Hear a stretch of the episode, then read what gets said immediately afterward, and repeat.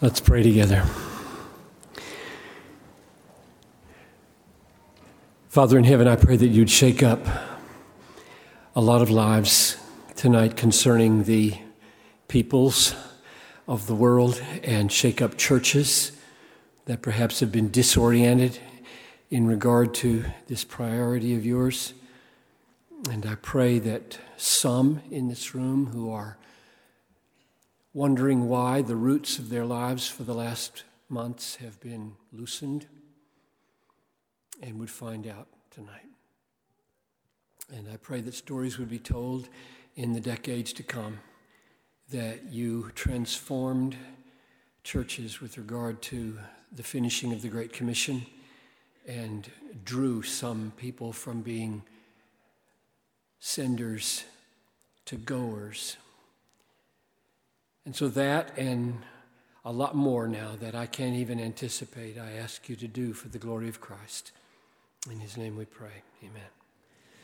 So, just to say the title again why the glory of God is at stake in making people, peoples, people plural. There are huge segments of the English speaking world for whom the pluralization of the word people would be very strange. It would sound to them like sheeps and mooses because it's not part of their experience. And if you're one of those, I'm here to change that. And if you're one of those, it's very likely that you're missiology is defective, and probably your vision for why God created the universe is defective if the word peoples is foreign to your vocabulary. If you're not at home with the word peoples, if you don't use it regularly, then probably you're defective at serious levels of your thinking and your biblical understanding of why God made the world. Now, my own pilgrimage to a, a, biblical understanding of God's global purpose for peoples was slow in coming. I was trying to think as I prepared this when I began to use the word peoples. I can't remember using it before I was 34. Probably did, but I have no recollection. It certainly played no determinative role in my thinking. And, and then, after I settled on that fact, that it was in my first two or three years as a pastor at 34 and 35 that I began to use it, I asked why. I, I grew up in a Bible believing, Bible teaching church in a Christian family and can never remember that term being used, peoples. Why was that? And I thought of two reasons. There are more, I'm sure, and, but these are both very interesting. Reason number one I grew up on the King James Bible. Now, so did a lot of you, and some of you are still hung up on the King James Bible. But here's the facts in regard to peoples. The term peoples occurs in the King James Bible twice in Revelation chapter 10, verse 11, and in chapter 17, verse 15. Verse 11, chapter 10. And I was told, You must again prophesy about many peoples and nations and languages and kings. Chapter 17, the waters are peoples and multitudes and nations and languages. And that's it. The term peoples in the King James Bible never occurs in the Old Testament. In the ESV, peoples occurs in the Old Testament 235 times. It occurs in the NIV 216 times, and it occurs in the, I mean, in the uh, NASB and occurs in the ESV 229 times. Every place I, just discovered all this last week and trying to understand why I was defective in my understanding of, of biblical missiology. for all those years. I, uh, every, every, every, you know, pull, pull, it up on your Logos or your Accordance or whatever you use, and um, you'll find that every place where the plural peoples occurs in the ESV, you'll either have in the King James people or Gentiles. So the word people was not taken to mean multiple ethnicities, but plural individuals. That's very, very misleading. So that's what you got to deal with when you're working with the King James, is that kind of misleading. Now, I have no idea why, and I'd be happy to be taught here, why the translators would do that. Since they know, we know there's two of them in Revelation, we know they know the word exists.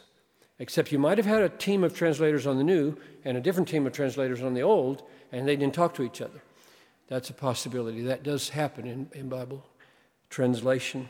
So, um, my first guess as to why um, I, I, never used the term and foreign to me is that the church I grew up in and my parents and myself never saw the word in the Bible.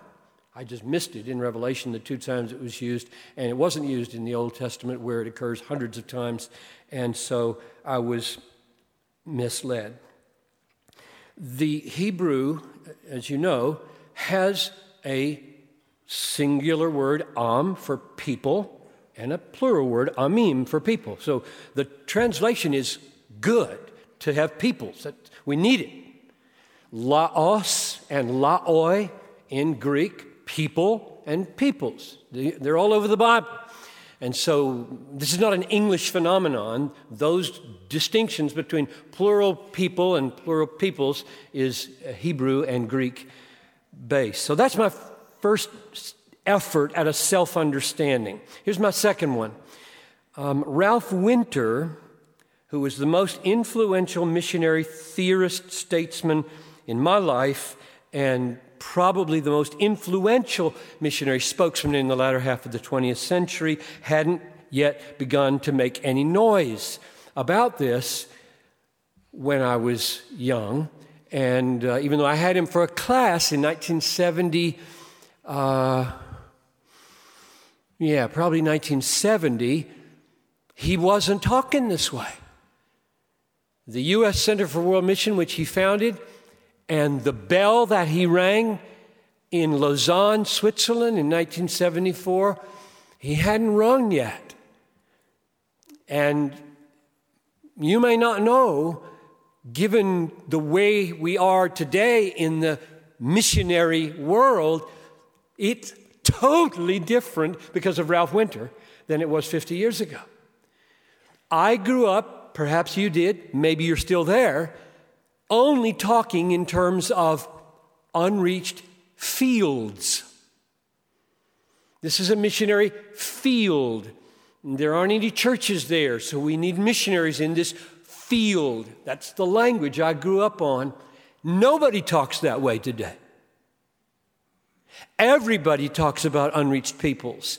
All the mission agencies in the world use terms like unreached or unengaged peoples. That's almost entirely owing to Ralph Winter and the Bible being rediscovered. In 1974, we, I was in Germany doing my doctoral work in Munich, so it's just down the road, and my dad went to the conference in 1974, the first Lausanne Missionary Congress, and we were all congratulating ourselves that the Christian movement had penetrated all the countries of the world. And then Ralph Winter spoke and popped that, popped that bubble totally. And he talked about why it is that we're congratulating ourselves on something that the Bible doesn't even talk about. Here's what he said Why is this fact not more widely known that four out of five non Christians are still cut off from the gospel because of barriers that are cultural and linguistic, not geographic. Why is this fact not more widely known? I'm afraid that all of our exultation about the fact that every country of the world has been penetrated has allowed many to suppose that every culture has now been penetrated. This misunderstanding is a malady so widespread that it deserves a special name. Let us call it people blindness. That is, blindness to the existence of separate peoples within countries. A blindness, I might add, which seems more prevalent in the U.S. and among U.S. missionaries than anywhere else. It took me then about 10 years, so 74 to roughly 82, 83, 84, for this to trickle down into my thick skull that this is massive. And it's massive not simply missiologically, but theologically. It's massive for the glory of God. It's massive for why God created the universe. It's just huge, and I had missed it. The Joshua Project today, go online, type in joshuaproject.org, says there are 16,804 people groups in the world. Now, if you go to IMB, if you go to uh, the, the, mission um, team at Gordon College and Seminary, you're going to get different numbers ranging from about 12,000 to 16,000. And the reason is for counting distinctions. Like if some of them count a people uh, as one, even though they have different expressions in different countries with slightly different dialects or cultures, and those count as one, others count as three, and so that's why you get different numbers. And so the numbers are always moving around. Of those 16,804 people groups in the world defined ethno linguistically, cultural distinctives, language distinctives, 7,289 are classified as unreached.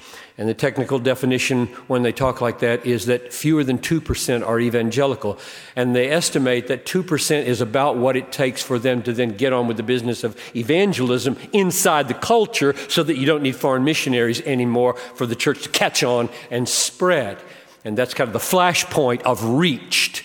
Whether that's completely accurate, it's good to make an effort at what your definitions are. Of those 7,289 unreached peoples, 3,167 are classified uh, at the IMB Center, International Mission Board of the Southern Baptist Church, which carries on the most cutting edge research. 3,167 are unengaged. Now, that's the number that should most burden us.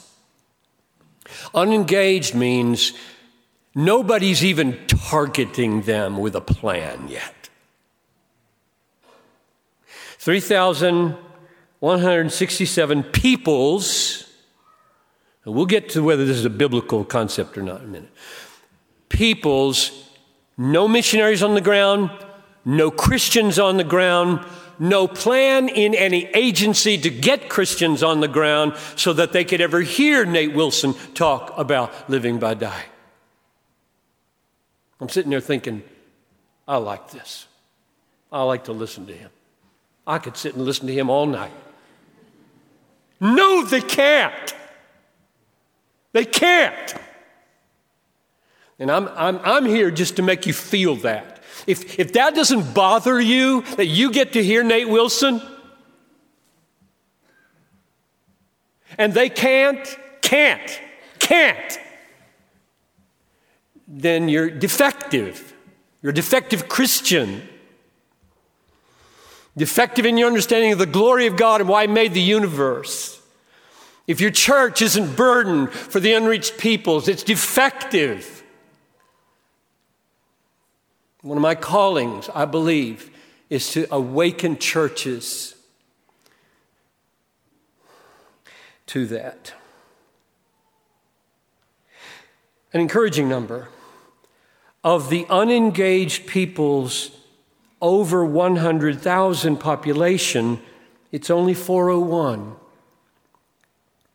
Not to give the impression that those who have fewer than 100,000 don't matter, but my, the progress that has been made. In fact, I consider myself living in a stunning period in history between 74 and 2013, where this discovery, rediscovery of peoples has been made, so that the entire missionary enterprise is doing the research necessary, mobilizing the young people necessary, pressing with all our might, get to the peoples, get it done. I'm part of a little group that's putting on a conference called Cross at the end of the year, just because we're so burdened that the Reformed Church, just those who, who share this massive, glorious vision of how God saves sinners sovereignly, are on the cutting edge of making this happen with young people so that nobody can ever say, oh, those reformed people, they don't even believe in missions. Baloney, we don't believe in missions. All the, all the great movers and shakers of the modern missionary movement were reformed. So and, and, the reason for that, and that's what this talk is about, is because it flows directly from the purposes of God to glorify Himself in the world among all the ethnicities that exist. And if He doesn't get them, His glory is not going to shine as brightly as He means it to shine. And if Reformed people don't care about that, we're not Reformed. We're not what we ought to be. I, I woke up to Duh, in 1983, along with Tom Steller, my associate, that I had not preached at our mission conference for two years, and we both looked at each other in 1983, in the fall of 1983, and we said, We love the glory of God. That's what we're about here. God centeredness. That's what we're about here. Magnifying Christ and God in everything. And we don't ever talk about missions absolutely contradictory. Tom wept half the night listening to a song by John Michael Talbot about the nations while God was stirring me up in my sermon series on desiring God. And chapter 9 became missions, the battle cry of Christian hedonism. And my life was turned around until 10 years later. There's a book about it all. Was heady days. I thank God for that decade of discovery. So I am um, eager to make this point that the glory of God hangs on the pluralization of the word people. And that's what we're, we're talking about. So here's my thesis point God created the world to receive glad hearted worship from the entire panorama of peoples that he himself brought into being for this purpose, and the glory that he means to have from the peoples is directly related to their corporate diversity of language and culture as well as location. So he created the world to be glorified in the glad hearted worship of all the peoples and the allness of it is constitutive of the glory that redounds to his greatness. That's my, my thesis. I think that among all the other focuses of your church, the focus of reaching with the gospel of the glory of Christ the unreached peoples should be a big one, a big focus, along with all the other good focuses. One of the biggest challenges of a pastor's life. Pastors are burdened, burdened, burdened. You got this divorce and that death and this kid acting out, and here comes John Piper saying, Take on the world. So I've been trying to say it in ways that are burden lifting for a long time and boldness producing, energy giving. So that it doesn't deplete you from the others, it makes sense out of the others, gives global scope to the others.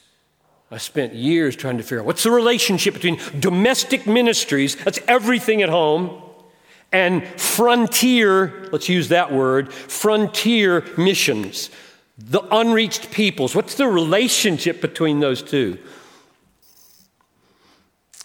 And that's what you have to figure out. I've written lots to try to help, but we all need to have a cluster of people. I think every pastor should pray, God, give me a, give me a cluster of people who consider it their passion to wave this flag incessantly. They're just waving this flag. There they are. Those are the frontier mission crazies over there. And they're waving their flag, and they mean to wave it in this church every chance they get, and the pastor likes them. That's what I think you want to happen. Because you got to have a, a pro life team doing the same thing, got to have a homeless team doing the same thing. Got to have a, a, racial harmony, racial diversity piece on the local scene, doing the same thing, and a hundred other special interest groups where somebody's got a burden given by God to kill this abortion thing. You're not going to put them down. You're going to export them to Iraq because there's no pro life effort among the unreached peoples for Jesus' sake. That's how you talk. That's how you talk to lift the burden of their not going. You exist here to get people ready to do that there. You people who are going there, you don't feel superior because all you're doing is exporting what's important to do here. So you wanted to do it there, make everything possible there. We love here. You got to do this, Pastor. You can do this. It's a thrilling calling to awaken people to that vision. So here's, here's the thesis again God created the world that he might be glorified, that is, worshiped with glad hearted worship. There isn't any other kind. Come back to that. Glad hearted worship by a redeemed people from all the peoples of the world. That's the more careful statement. Let me say it again. God created the world to be uh, glorified in glad hearted worship by a redeemed people among all the unreached peoples of the world. And what I've learned over the years is that in leading people into this joy, it is better to talk about the greatness of God than the details of missions. I've talked to so many pastors. How do we get our people fired up for foreign missions? I said, well, stop talking about it. You're just making it sound like another thing to do. Get into God. Get in there. Because God did this. God means to do this. And so get these people so up there, blown away by the global purposes of a glorious, all able God that, well, of course we're going to get the nations. That, that's the way to fire up the people rather than constant details about this and that missiological phenomenon that's, that's out there. At least that's been my experience, and it's, it's happened. I've seen it happen in conferences and I've seen it happen at our, our church. I don't think people at Bethlehem view uh, missions as a onerous thing, but as the outgrowth of the most thrilling vision of God there is. So you want boldness awakened, not burdens created. State the thesis again. Going to get it. God created the world to magnify his glory in the glad hearted worship of a redeemed, blood bought people from all the peoples of the world.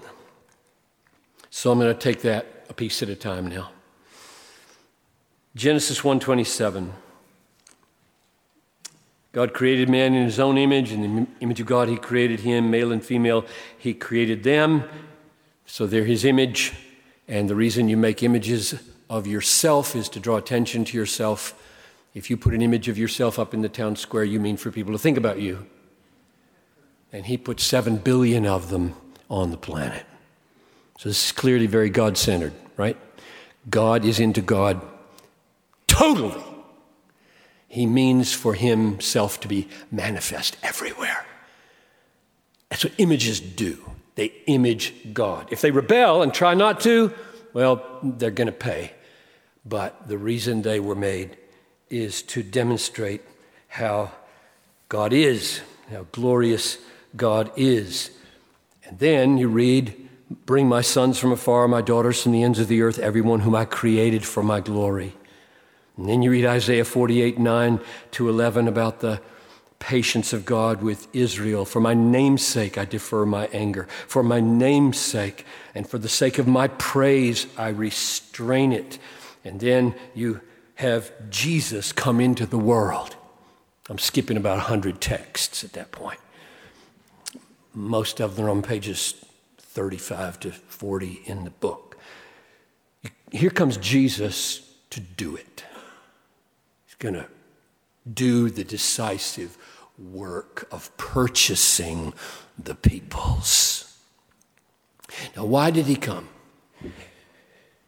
On the night before he gave his all, this is what he said in John 12 Now is my soul troubled. What shall I say? Father, save me from this hour? But for this purpose I have come to this hour. Father, glorify your name. Then a voice came from heaven I have glorified it, and I will glorify it again. And then a few hours later, maybe minutes, I don't know how long it took to get from chapter 12 to chapter 17, he prayed to his father Father, the hour has come. Glorify your Son, that the Son may glorify you. That's why I've come. This is decisive. This is the center of history. This is why he made the universe.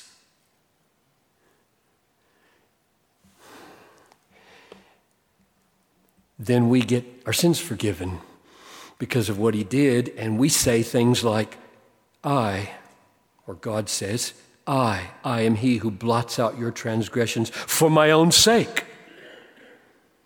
I will not remember your sins. For your own name's sake, O Lord, pardon my guilt.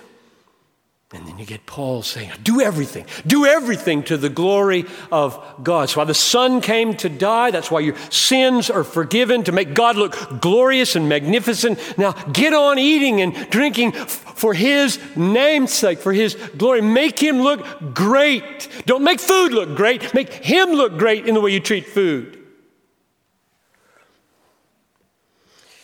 And then He comes again, second coming. Why? They will suffer the punishment of eternal destruction away from the presence of the Lord, from the glory of his might when he comes on that day to be glorified in his saints and to be marveled at among all who have believed. Why is he coming back? He's coming back to be glorified. He's coming back to be marveled at. That's why he's coming. That's why he came the first time. Why he's coming the second time. It's why God created the universe. It's why he forgave your sins. It's why he gave you pizza and Diet Coke. This is why he does everything he does is so that you can make him look great. God is into making statues of himself and replicas of himself and pointers to himself everywhere. That's why the universe exists. And that's why redemption happens in Christ so that God will get glory from a redeemed people a blood bought people. Then the eternal state looks like this John 17, Father, I desire that they also whom you have given me may be with me where I am to see my glory that I have given you, that you have given me, because you loved me before the foundation of the world. That's the highest prayer I think Jesus could pray for me. Father, let John Piper see me forever. Way better than he does now. With ever growing pleasure. Or Habakkuk 2:14 The earth will be filled with the knowledge of the glory of the Lord as the waters cover the sea. Therefore, to that end is a world full of worshipers. To that end, Jesus came representing the Father's search for worshipers, right? John 4:23. The hour is coming and is now here when the true worshipers will worship the Father in spirit and in truth, for the Father is seeking seeking such people to worship him. God is on a worship recruitment crusade, seeking worshipers among all the peoples of the world, among women who've been married five times, and others. I'm, I'm looking for people. I want, I want worshipers. That's why I made the world. That's why Jesus came. That's why the Holy Spirit fell. That's why I gave the mission to the church. I am after worshipers in the world. Now, my definition of worship, when I say that God is, is looking for worship to happen, or that He created the world in order that He might be glorified in the glad hearted worship of a blood bought people, I don't mean worship services. I gave my whole life to worship services and believe in them with all my heart. Unique things and glorious things happen in the gathered people of God, in the worship of God. I do not mean services. That's way too limited to what God means by worship and what I mean by worship. What I mean by worship is that God is being treasured by our hearts gladly above all things. That's worship. And the words and the feelings and the actions that display that worth, that treasure, that's part of it too. But the essence of worship is right here. These other things, these other things, saying things, liturgy, doing things, going to the prison, those aren't worship unless this is happening. In vain do you worship me. Lips, lips, lips. No, this, this is the heart of worship. And what is it? It is a treasuring of God above all things an embrace of God as worthy, such that it satisfies your soul like a treasure hidden in a field for which you sell everything you have. That's worship. God created the universe to be glorified in the glad hearted treasuring of God among all the peoples of the world. And out from that treasuring will come some services and service of every kind imaginable, which will also point to his infinite worth, if they come from that kind of heart and not otherwise. So, the key, that's what I talked about last night, the key to God not being an egomaniac in saying, I'm going to have worshipers. I need worshipers, worshipers, worshipers, worshipers. The key to his not being an egomaniac is that worship is satisfying the soul with God. And therefore, when he seeks to be worshiped, he seeks your satisfaction to its uttermost. And therefore, glad hearted worship is the goal for the glory of God. God gets the glory, we get the joy, or as I love to say, God is magnified in the soul that is satisfied in God, which means missions is a summoning of the nations to be glad in God. That's a quote from the Bible. I didn't make that up out of my Christian hedonist theology. Psalm 67 3 Let the peoples praise you, O God. Let all the peoples praise you. Let the nations be glad and sing for joy. That's the title of the book. The heart of my theology. Go tell them. Recruit joy. Recruit happiness from the nations. Tell them, show them the gospel, show them this infinitely admirable God, and tell them there's no higher joy than admiration of what is supremely admirable.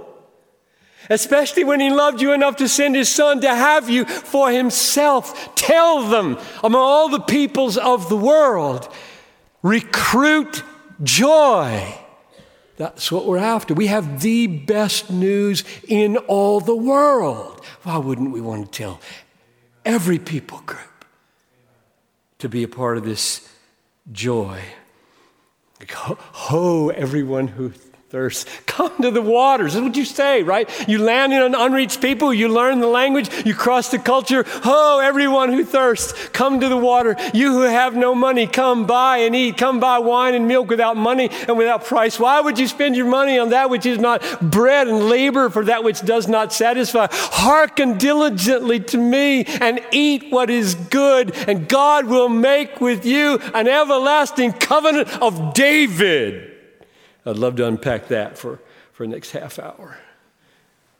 What does it mean to be in the Davidic covenant?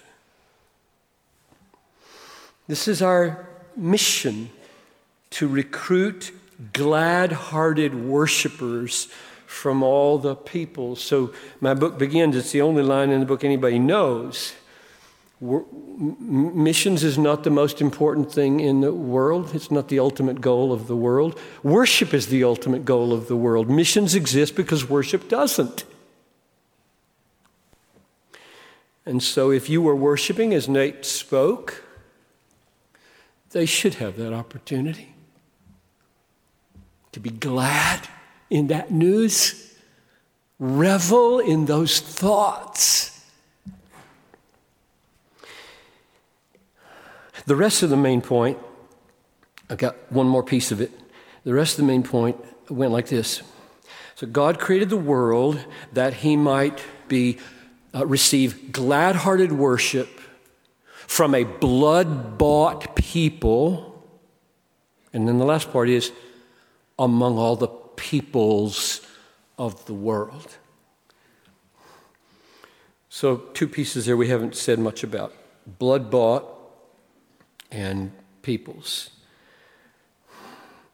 When I say that God created the world to be glorified, I don't mean generically glorified. I mean glorified ultimately for his grace shown in Jesus.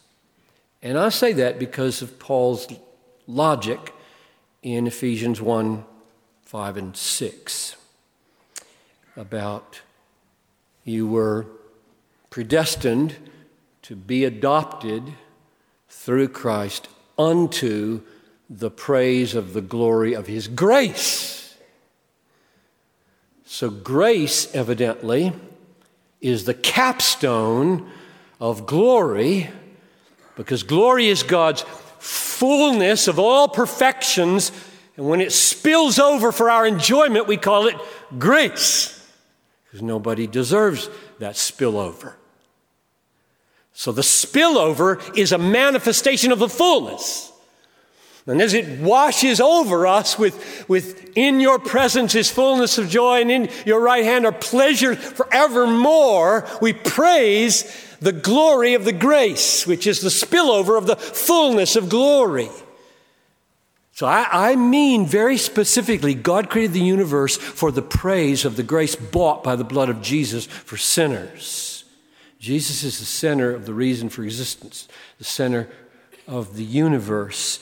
And here's one of the reasons you know that. Revelation 13 8. All who dwell on earth will worship the beast.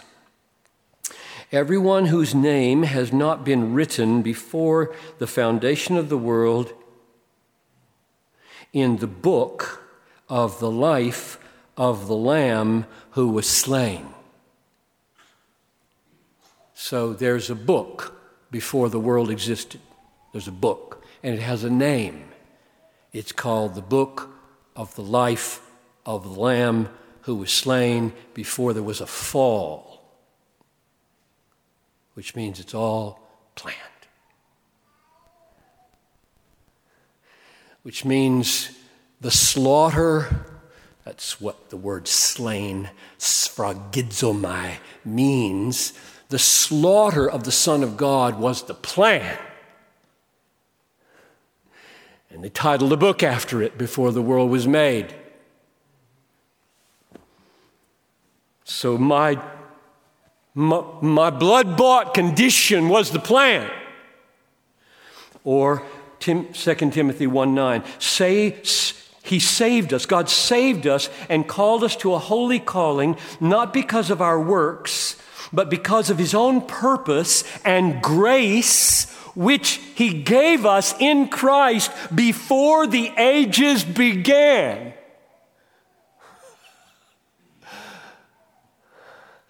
I, in God's sight, received undeserved, blood bought grace before the ages began. So, what's it all about? Alfie? It, it's all about Christ magnifying grace, redeeming a people for himself so that God would have a, a redeemed, praising people from glad hearted worshipers. That's what the universe is, is for. So, stated again God created the world that he might be glorified in the glad hearted worship of a redeemed, blood bought people from all the peoples of the world. So he he died and redeemed a people not simply that we would in missions declare his glory Psalm 96 3. Declare his glory among the nations. That's just a great title for a missions conference. Declare his glory among the peoples of the world. But it also says, let the nations be glad and sing for joy. So that when Christ bought us, he removed every obstacle to our enjoyment of a holy God without being incinerated and that's what we commend to the nations now. Last piece from all the nations, from all the peoples of the world. So, main point God created the universe to be glorified, magnified. From a glad hearted, worshiping, blood bought people gathered now, last point, from all the peoples of the world. Revelation 5 9. And they sang a new song, saying, Worthy are you to take the scroll and to open its seals, for you were slaughtered. And by your blood you ransomed a people for God from every tribe and language and people and nation. And you have made them a kingdom and priests to our God, and they shall reign on the earth.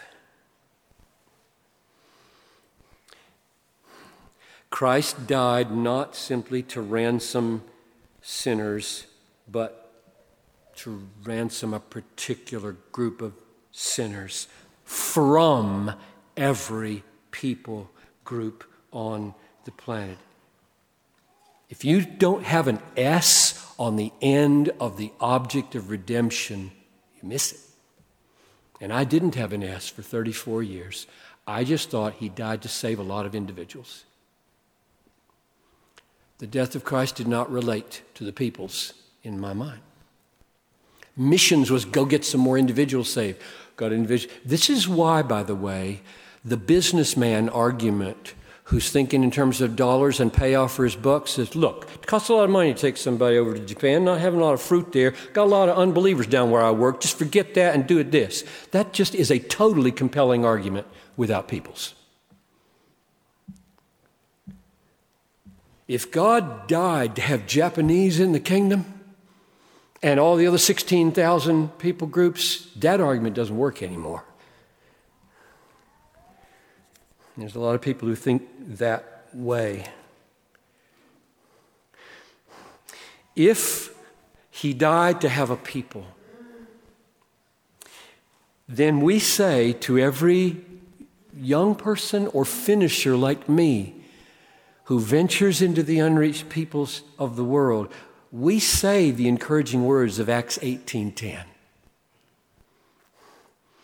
Jesus talking to Paul, "Do not be afraid, go on speaking, do not be silent, for I am with you. No one will attack you to harm you, for I have many people in this city. I died for them. Go find them. All you do is wave my flag. My sheep know my voice. Speak it. Gather the sons of God from all the peoples of the world. I have bought them, they will come. Go. You cannot fail.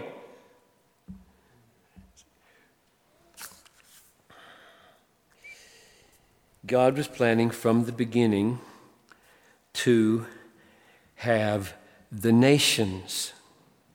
Abraham, I will make you a great nation, and I will bless you and make your name great, so that you will be a blessing. And I will bless those who bless you, and him who dishonors you I will curse. And in you all the families of the earth will be blessed. That's a pretty small category.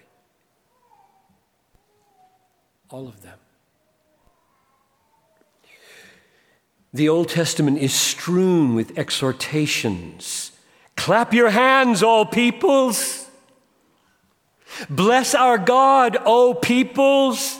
Ascribe to the Lord, O families of the peoples.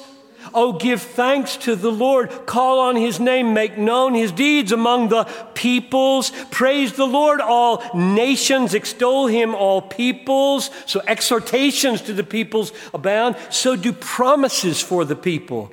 The princes of the peoples gather as the people of the God of Abraham. All the nations you have made shall come and worship before you. Peoples gather together and kingdoms to worship the Lord. On this mountain, the Lord of hosts will make for all peoples a feast of rich foods. These I will bring from all the holy to all the holy mountain and make for them a joyful house of prayer. For my house will be called a house of prayer for all people. So promises abound for the peoples in the Old Testament, not just for individuals, but for peoples or prayers for the peoples. Let the peoples praise you, O God. Let all the peoples praise you. May all the kings fall down and all nations serve him. May his name endure forever. All nations will call him blessed. And not only prayers and exhortations and promises, but praises. The, the psalmist praises God among the peoples. For this I will praise you, O God, among the nations. I will give thanks to you, O Lord, among the peoples. I will sing praises to you. I will give thanks to you, O Lord, among the peoples. I will sing praises to you among the nations, which is why Jesus said, Go make disciples of all the nations. And for 30 plus years, I thought that meant Germany, Switzerland, America, Argentina, China, and it doesn't at all mean that. Panta ta ethne. Ethne means ethnic entities. 16,000 of them. Barbarian, Scythian, Roman, Greek, Jewish. They didn't know many of them in those days, but they named the ones they knew. Why is this essential? And I'm, I'm on the glide path, path here. The title of the message is Why is it essential to the glory of God that they, they come from all the peoples? And our, our mission as a church, as churches, must carry this and wave this flag to finish this, get to the peoples. Why? I've got four quick reasons for why they are essential to the glory of God.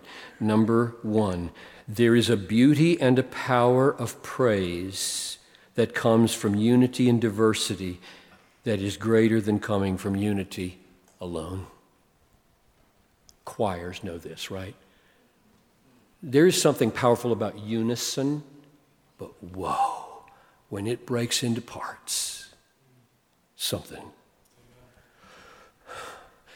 And there is greatness in having a Jewish people, but oh, the choir of 16,000 cultures. That's number one. Number two, the fame and the greatness and the worth of an object of beauty increases in proportion to the diversity of those who recognize its beauty. For example, if you have a little, if you have an, an, a piece of art and a little cluster of artists who all think the same, love it. It's great, and nobody else does. It's probably not great. But the wider that sense of greatness spreads, and the more diversity of people recognize its greatness, you're onto something really deep. You're onto something really deep. And Jesus has the sorts of depths of beauty and greatness that he will be recognized for what he is among all the peoples. And nobody else is going to be in that category. Third reason that I think diversity of worship is essential to the glory of God. The strength and the wisdom and love of a leader is magnified in proportion to the diversity of people he can inspire to follow him. So if you're a leader and you've got 5,000 people following you and they all look just like you, no great leadership there. But if that following becomes increasingly diverse from all kinds of languages, all kinds of cultures, recognizing in you somebody worthy of following, you're pretty great. And Jesus will be the leader who is recognized as worth following by all the peoples of the world. And finally, number four, and this one gets right to the heart of everything. By focusing on having all the peoples for himself, not just two thirds of them, not just 7,000, but all of them, he is saying, he is undercutting all ethnocentric pride. And he is putting free grace on magnificent display because of the diversity. Listen to Paul, one of the most profound statements on the relationship between justification by faith alone, apart from works, and the ethnicities of the world. Romans 3 28 to 30. We hold that no one is justified. We hold that one is justified by faith apart from works of the law? Or is God the God of the Jews only? What's the logic there? Or is God the God of the Jews only? Is he not the God of the nations, of the peoples? Yes, of the peoples also, since God is one who will justify the circumcised by faith and the uncircumcised through faith. What in the world does that mean? Including every ethnicity circumcised, uncircumcised, barbarian, Scythian, slave, free is one of God's ways of killing ethnocentric self reliance, which we think might possibly commend us higher to God than these poor blokes. And he just cuts it to pieces with the doctrine of justification by faith and by saying, I will have all the peoples for myself because they're all common on the same basis. There will be no ethnocentric pride here. Nobody will be able to boast in their race or their language or their culture. None of it. It's all gone. What has become of boasting? It is excluded because my Son is the righteousness that will be magnified in this worshiping people. So, concluding sentence making people plural and making unreached peoples a priority in the church clarifies the doctrine of justification by faith alone, exalts Christ as the only ground of global acceptance, humbles us and strips us of all ethnocentric pride, and makes the glory of grace more clear and more precious than anything else could. So I think getting the S on the end of this word is massive. Let's pray. Father in heaven, I thank you for your mercy to this white, middle class, selfish, sinful preacher. And I pray, O oh God, for your grace to, to fall in such a way that every person here, instead of feeling burdened by, oh, another task, would feel, oh my, what a God, what a vision, what a hope, what a certainty. This gospel will be preached throughout the whole world as a testimony to all the nations, and then the end will come. It's going to happen. Oh, that I might have a little part in it as a sender or a goer. Work that, I pray, in all the churches here and, and all the all the worshipers here, I pray. In Jesus' name, amen.